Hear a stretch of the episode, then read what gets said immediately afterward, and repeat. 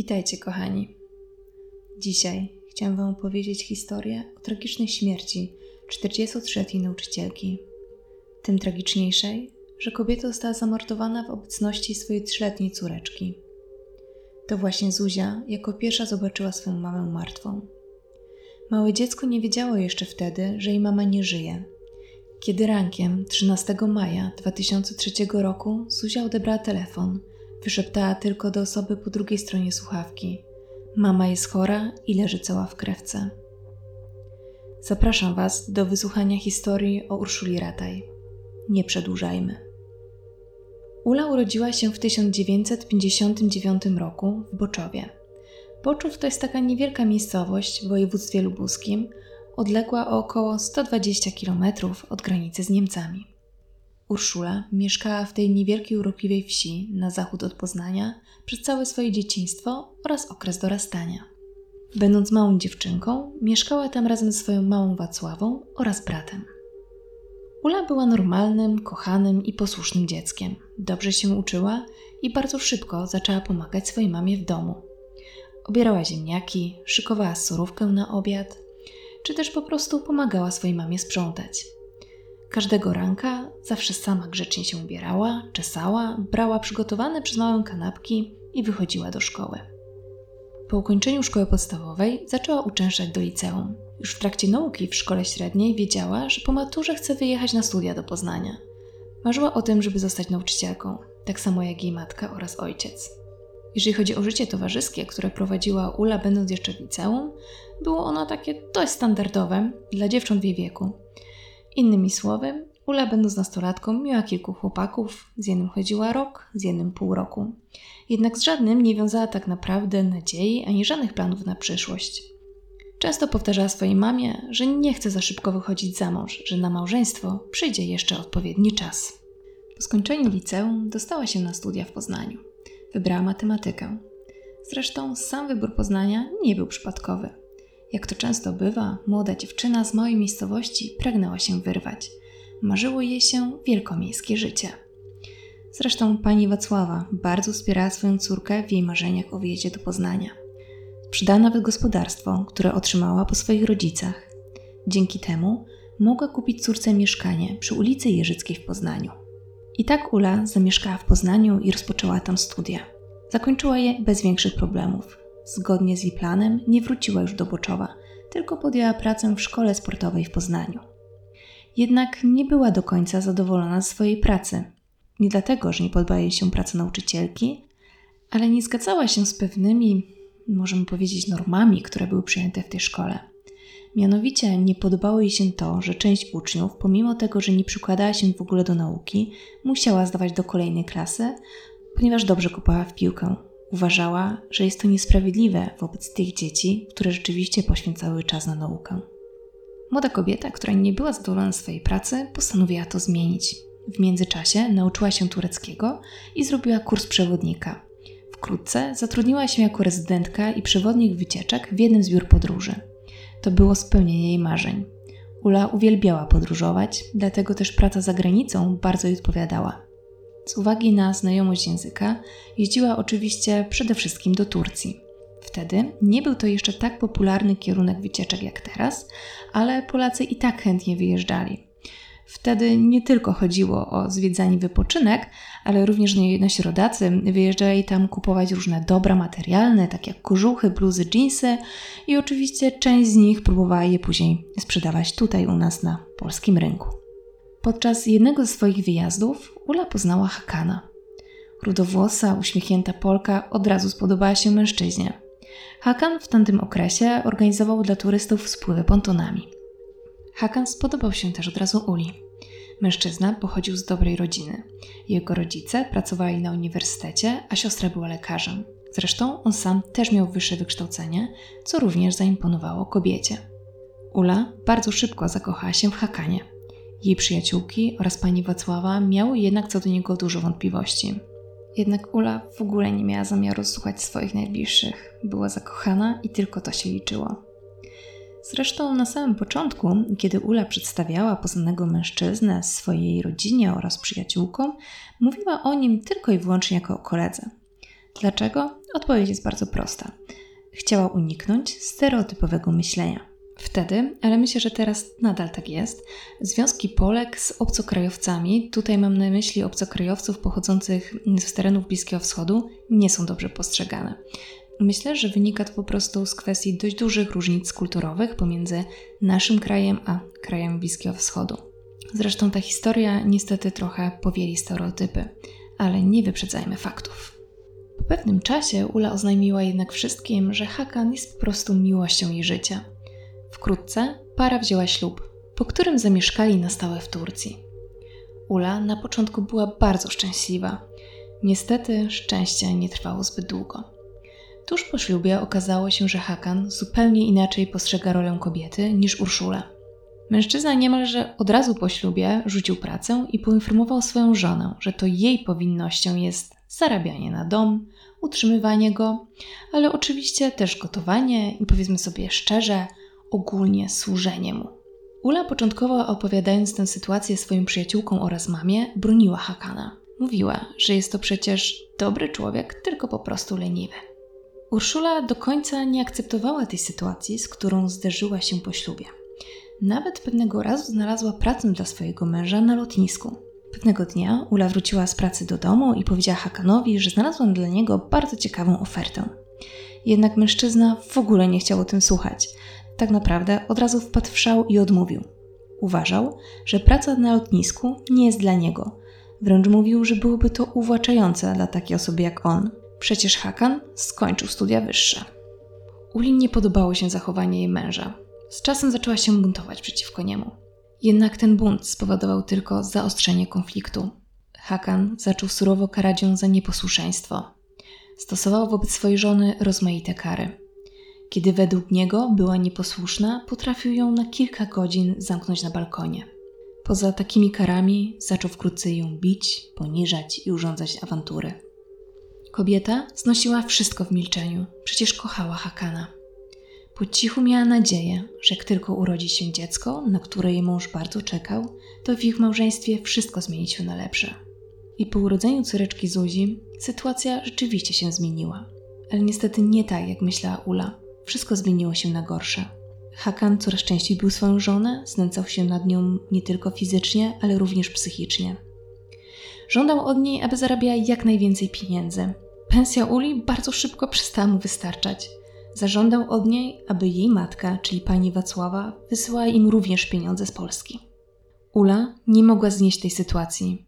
Teraz nie bała się przecież już tylko o siebie, ale też o ich malutką córeczkę. Coraz bardziej bała się mu sprzeciwić. Hakan zaczął jej grozić, że jeżeli nie będzie posłuszna, już nigdy nie zobaczy swojej córki. Ula w obliczu tej sytuacji zaczęła coraz częściej uciekać. To znaczy, coraz częściej przyjeżdżała do Polski ze swoją córeczką. Przyjeżdżała do Boczowa i do swojego mieszkania w Poznaniu. Pani Wacława była wtedy bardzo szczęśliwa. Uwielbiała zajmować się swoją wnuczką. Czytała jej bajki, uczyła jeździć na rowerze. Jednak widziała, że Zuzia nie jest do końca szczęśliwym dzieckiem. Mama Urszuli przypuszczała, że mała dziewczynka po prostu boi się bardzo swojego ojca. Po latach kobieta będzie wspominać sytuację, która miała miejsce przy ulicy Jeżyckiej w Poznaniu, kiedy opiekowała się wnuczką. Nagle ktoś zadzwonił do drzwi. Maleńka Zuzia przyłożyła tylko paluszek do ust i powiedziała swojej babci szeptem, że nie wolno im nikogo wpuszczać. Kiedy do Polski przyjeżdżali w trójkę, to znaczy Ula, Hakan oraz Zuzia, pani Wacława bardzo uważnie obserwowała relacje swojej wnuczki z jej ojcem. Przede wszystkim była bardzo zdziwiona, że Zuzia nie zwraca się do swojego ojca tato, tylko zawsze mówi do niego Hakanie. Przy swoim ojcu zresztą była bardzo posłuszna. Nigdy nie marudziła i natychmiast wykonywała wszystkie polecenia. Zresztą mężczyzna też nigdy nie przytulał swojego dziecka, nigdy nie pocałował Zuzi, nie nosił na rękach. Sam twierdził, że to nie jest przecież jego obowiązek. Przecież to tylko kobiety powinny zajmować się wychowywaniem dzieci. Pani Wacława oraz przyjaciółki Uli, widząc tę całą sytuację, starały się za wszelką cenę namówić ją do powrotu na stałe do Polski. Mówił jej wielokrotnie, że przecież w Polsce będzie wśród swoich i nic jej nie grozi. Jednak Ula bardzo bała się swojego męża, który wielokrotnie powtarzał jej, że zrobi wszystko, aby odebrać jej córkę. Kiedy tylko Ula mówiła o tym, że chce go opuścić, Hakan wściekał się i mówił, że w Turcji nie ma zwyczaju porzucać męża i uciekać z dzieckiem do innego kraju. Że jeżeli tylko tak zrobi, to on ją wtedy znajdzie i zabije, bo przecież narobi mu wstydu przed znajomymi i rodziną. Urszula, słysząc te słowa, przezornie zgłosiła się do jednej z organizacji zrzeszających ofiary przemocy domowej. Chciała koniecznie, żeby ją tam zarejestrowano. Ponadto, kiedy już była zdecydowana, że musi wrócić do Polski i porzucić męża, zgłosiła się nawet do polskiej ambasady w Turcji z prośbą, aby jej mąż nie otrzymał wizy pozwalającej mu na przyjazd do Polski, ponieważ boi się o swoje życie. Poprosiła również, że jeżeli nie będzie takiej możliwości i ta wiza zostanie Hakonowi wydana, to żeby po prostu ktoś z ambasady ją o tym poinformował, ponieważ ona wtedy będzie musiała się ukrywać. I tak w 2002 roku Urszula wraz ze swoją małą córeczką Zuzanną ponownie odwiedziła panią Wacławę. Podczas tych odwiedzin kobieta zdecydowała, że już nie wróci do Turcji i zamieszka w swoim mieszkaniu w Poznaniu. Kobieta jednak wiedziała, że ten adres jest bardzo dobrze znany Hakanowi, dlatego postanowiła, że nie tylko wymieni zamki w drzwiach, ale również wystawi na sprzedaż mieszkanie przy ulicy Jeżyckiej. Chciała oczywiście za pieniądze z tego mieszkania kupić lokum w zupełnie innym miejscu, w miejscu, w którym Hakan ich nie znajdzie. Urszula po powrocie do Polski żyła w ciągłym strachu. Hakan nieustannie do niej wydzwaniał, grożąc, że jeżeli nie wróci, to ją zabije i zabierze jej dziecko. Kobieta była przez to bardzo ostrożna. Nigdy nie wpuszczała do mieszkania obcych, zawsze sprawdzała, czy drzwi są zamknięte na klucz. Zresztą tego samego uczyła od samego początku swoją córeczką. Ula jednak wiedziała, że będąc w Polsce musi starać się żyć normalnie. Dlatego też ponownie rozpoczęła pracę w szkole jako nauczycielka. I tak nadszedł 12 maja 2003 roku. Tego dnia wieczorem Ula jak codziennie położyła spać swoją trzyletnią córeczkę. Około godziny 21 zadzwoniła do jednej ze swoich przyjaciółek. Niestety kobiety nie było w domu, ale odebrał jej mąż. Urszula chciała ją tylko poprosić, aby ta pojutrze odebrała jej córeczkę z przedszkola, ponieważ sama wtedy będzie uczestniczyć w Radzie Pedagogicznej. Jak się okaże później, był to ostatni telefon, jaki wykonała Ula. Około godziny 22, 12 maja 2003 roku, Urszula wpuściła do swojego mieszkania jakiegoś mężczyznę. Potem wszyscy znajomi, jak również funkcjonariusze policji stwierdzą, że kobieta musiała znać tę osobę. W końcu była bardzo ostrożna. Rankiem 13 maja 2003 roku babcia jednego z uczniów Urszuli zadzwoniła do niej, chcąc poinformować nauczycielkę, że jej wnuczek nie przyjdzie do szkoły. Ku ogromnemu zdziwieniu kobiety telefon odebrała mała Zuzia, która powiedziała: Mama jest chora i leży cała w krewce. Babcia jednego z uczniów Uli bardzo zdenerwowała się tą informacją. Rozłączyła się i po chwili ponownie zadzwoniła do nauczycielki. Kiedy sytuacja się powtórzyła, postanowiła ona zawiadomić policję oraz wezwać pogotowie. W tym samym czasie na policję dzwonili również sąsiedzi Urszuli. Byli oni coraz bardziej zaniepokojeni głośnym płaczem Zuzi i tym, że pomimo tego, że pukają, nikt nie wpuszcza ich do mieszkania. Tutaj chciałabym wspomnieć, że w niektórych artykułach możecie spotkać się z informacją, że 13 maja 2003 roku do Uli zadzwoniła nie babcia jednego z jej uczniów, tylko jej koleżanka. Jednakże w aktach sprawy znajdziemy informację, że ten telefon wykonała właśnie babcia jednego z uczniów. Powróćmy do historii. Policjanci, którzy przyjechali na miejsce, dokonali szczegółowych oględzin mieszkania. Oczywiście stwierdzili, że niestety Urszula nie żyje. Na podstawie oględzin stwierdzono również, że zabójca albo miał klucze do mieszkania, albo kobieta sama otworzyła mu drzwi. Z domu nic nie zginęło, dlatego też od razu wykluczono motyw rabunkowy. Nie do końca jest to prawdą, że nic nie zginęło, ponieważ kilka miesięcy po śmierci Uli policja opublikowała informację, że z mieszkania na szóstym piętrze w bloku przy ulicy Jeżyckiej zaginął bardzo charakterystyczny telefon, którym posługiwała się ofiara. Ten telefon był charakterystyczny, dlatego że był on w ogóle niespotykany w Polsce. Mianowicie była to szaro-srebrna komórka marki Maxon z charakterystyczną, nieoryginalną, stalową, teleskopową wsuwaną anteną. Policja od razu nie ujawniła tego faktu, ponieważ nie chciała spłoszyć zabójcy. Sekcja zwłok wykazała, że Urszula zginęła od pięciu ciosów w głowę zadanych tępym narzędziem. Najprawdopodobniej był to młotek, który sprawca zabrał ze sobą. Atak był bardzo brutalny, obrażenia wskazywały na zdecydowane działanie. Dodatkowo poza ofiarę sugerowała, że przed śmiercią kobieta siedziała na kanapie. Być może rozmawiała z mordercą i została zaatakowana nagle.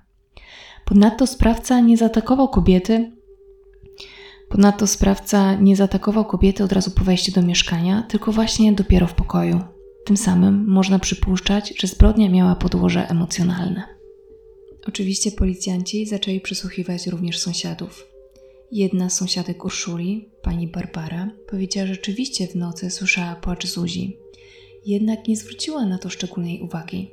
Końcu kilka dni wcześniej sama opiekowała się Zuzią, ponieważ dziewczynka miała anginę. I wtedy, kiedy jej mama po prostu musiała wyjść do apteki po leki, wtedy pani Basia przychodziła do Zuzi, aby ta nie siedziała sama w domu. Innymi słowy, choroba Zuzi uśpiła jej czujność. Kolejni sąsiedzi, tutaj mam na myśli sąsiadów, którzy mieszkali tak naprawdę za ścianą, w nocy z 12 na 13 maja słyszeli uderzenia. Jednak wydawało im się, że sąsiadka po prostu kroi kapustę. Kiedy usłyszeli huk, myśleli, że po prostu kapusta stoczyła się ze stołu. Nie przypuszczali nawet, że za ścianą ma miejsce tragedia. Zresztą wkrótce po śmierci Urszuli wyprowadzili się z bloku przy ulicy Jerzyckiej. Nie byli w stanie mieszkać w tym mieszkaniu. Mieli świadomość, że słyszeli, jak po prostu ktoś w bestialski sposób morduje ich sąsiadkę, a oni nie zareagowali. Zresztą nie byli to jedyni sąsiedzi, którzy bardzo przeżyli śmierć Urszuli. Studentka, która mieszkała piętro niżej, bardzo długo obwiniała się o śmierć swojej sąsiadki, ponieważ to ona wpuściła do bloku tego nieznanego mężczyznę, który to właśnie wybrał akurat jej numer na domofonie i do niej zadzwonił. Powróćmy jednak do oględzin mieszkania, podczas których zabezpieczono ślady biologiczne i daktyloskopijne. Ślady daktyloskopijne to po prostu ślady linii papilarnych opuszków palców rąk. Policjanci nie mieli tylko tych śladów, ale również posiadali zeznania świadków, czyli po prostu sąsiadów, którzy zeznali, że 12 maja po klatce schodowej ich bloku chodził nieznany im mężczyzna. Miał on wypytywać wtedy o Urszulę. Dzięki tym zeznaniom funkcjonariusze mogli stworzyć portret pamięciowy. Mężczyzna według zeznań miał około 40 lat, był średniego wzrostu i 12 maja ubrany był w czerwoną koszulkę i spodnie typu bojówki. Pomimo tych informacji oraz zebranych dowodów, nie udało się wytypować sprawcy tej okrutnej zbrodni. Policja sprawdziła wiele hipotez związanych ze śmiercią Urszuli. Myślę, że teraz Wam, tak jak i zresztą mi, przychodzi na myśl, że tak naprawdę jedynym sprawcą tej zbrodni mógł być Hakan bądź osoba, która po prostu działała na jego zlecenie. Oczywiście ta hipoteza była najbardziej prawdopodobna. Była to wersja, że za śmierć nauczycielki może stać honor porzuconego męża Turka. Hakan był również jedyną osobą, która miała jakikolwiek motyw, aby zamordować Urszulę. Jednak posiadał on bardzo mocne alibi. Mianowicie w tym czasie przebywał w Turcji i nie opuszczał swojego kraju. Ponadto funkcjonariusze nie mieli żadnych dowodów na to, że obywatel Turcji mógł zlecić zabójstwo swojej żony. W związku z takim przebiegiem spraw, policjanci zaczęli sprawdzać także inne wersje i brać pod uwagę inne hipotezy. Brali pod uwagę m.in., że może za zabójstwem Urszuli stoi niechętny jej uczeń, a może ktoś z biura podróży, w którym wcześniej pracowała. Ponadto znaleźli informację, że Urszula wypowiadała się na łamach prasy o naciągaczach pracujących metodą nakazownika. Ta metoda po prostu polega na tym, że oszuści pukali do drzwi, żeby na przykład kuchenkę gazową, czy też dokonać odczytu z liczników. E, I kiedy byli wpuszczani po prostu do mieszkania, jeden skupiał uwagę mieszkańców, natomiast drugi okradał mieszkanie. W związku z tym, że Urszula wypowiedziała się na ten temat na łamach prasy, Policja sprawdziła nawet, czy zbrodni dokonał jakiś żonny zemsty oszust, który właśnie w ten sposób próbował się wzbogacić. Jednak żadna z tych powyższych wersji się nie sprawdziła. Sprawca tej okrutnej zbrodni nie został zatrzymany. Jednak ta zbrodnia spowodowała też kolejną rodzinną tragedię. Pani Wacława nie tylko straciła swoją córkę, ale również wnuczkę. Hakan, kiedy dowiedział się o śmierci swojej żony, oczywiście przyjechał do Poznania na jej pogrzeb. Od razu po pogrzebie zwrócił się do sądu z wnioskiem o przyznanie mu opieki nad córką. Babcia dziewczynki oczywiście również wystąpiła o ustanowienie jej rodziną zastępczą. Pani Wacława za wszelką cenę chciała sprawować opiekę nad swoją wnuczką. Nie do pomyślenia było również dla niej to, że po śmierci jej córki na czas postępowania Zuzia została umieszczona w domu małego dziecka, pomimo usilnych próśb, a wręcz błagania pani Wacławy, aby ta została u niej. Przez ten cały czas kobieta odwiedzała swoją wnuczkę, bawiła się z nią i próbowała wytłumaczyć, co się stało. Niestety, dla pani Wacławy ostatecznie sąd po postępowaniu dowodowym uznał, że dziecko należy wydać ojcu. Nie zostały mu postawione przecież żadne zarzuty udziału w śmierci matki Zuzi, a dziecko nie reagowało na niego negatywnie. Ponadto Hakan miał rodzinę, która zawsze mogła mu pomóc w wychowaniu Zuzi. Dniu, kiedy ojciec zabierał swoją córkę do Turcji, pożegnanie odbywało się w towarzystwie babci Wacławy oraz cioci. To wtedy mała Zuzia miała powiedzieć do swojej cioci takie słowa: Ciociu, nie puszczaj mnie, ja ci oddam moje łóżeczko i będę spała na podłodze, tylko mnie nie oddawaj. Niestety wyroku sądu nie można było zmienić. Po tym jak Zuzia wyjechała, początkowo babcia dziewczynki dostawała jeszcze listy i zdjęcia od siostry męża ofiary oraz zapewnienia, że dziewczynka wie, że jest Polką i pamięta o swojej mamie. Jednak ten kontakt bardzo szybko się urwał. Pani Wacława cały czas pisała do Zuzi listy, wysyłała zdjęcia, paczki, prezenty na urodziny, na święta. Jednak z czasem zaczęły one wracać do nadawcy z powodu nieodnalezienia adresata. Tym samym pani Wacława straciła jakikolwiek kontakt ze swoją wnuczką. Nie miała pojęcia, co się z nią dzieje. Jednak nie chciała się poddać. Pisała skargi i prośby o pomoc do Rzecznika Praw Obywatelskich. Jednak i ta instytucja nie mogła jej pomóc.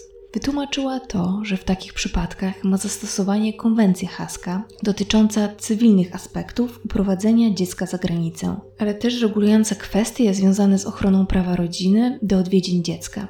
Wtedy Rzecznik Praw Obywatelskich zasugerował pani Wacławie, aby ta wystąpiła do Ministerstwa Sprawiedliwości z wnioskiem o wykonanie tego prawa do odwiedzin.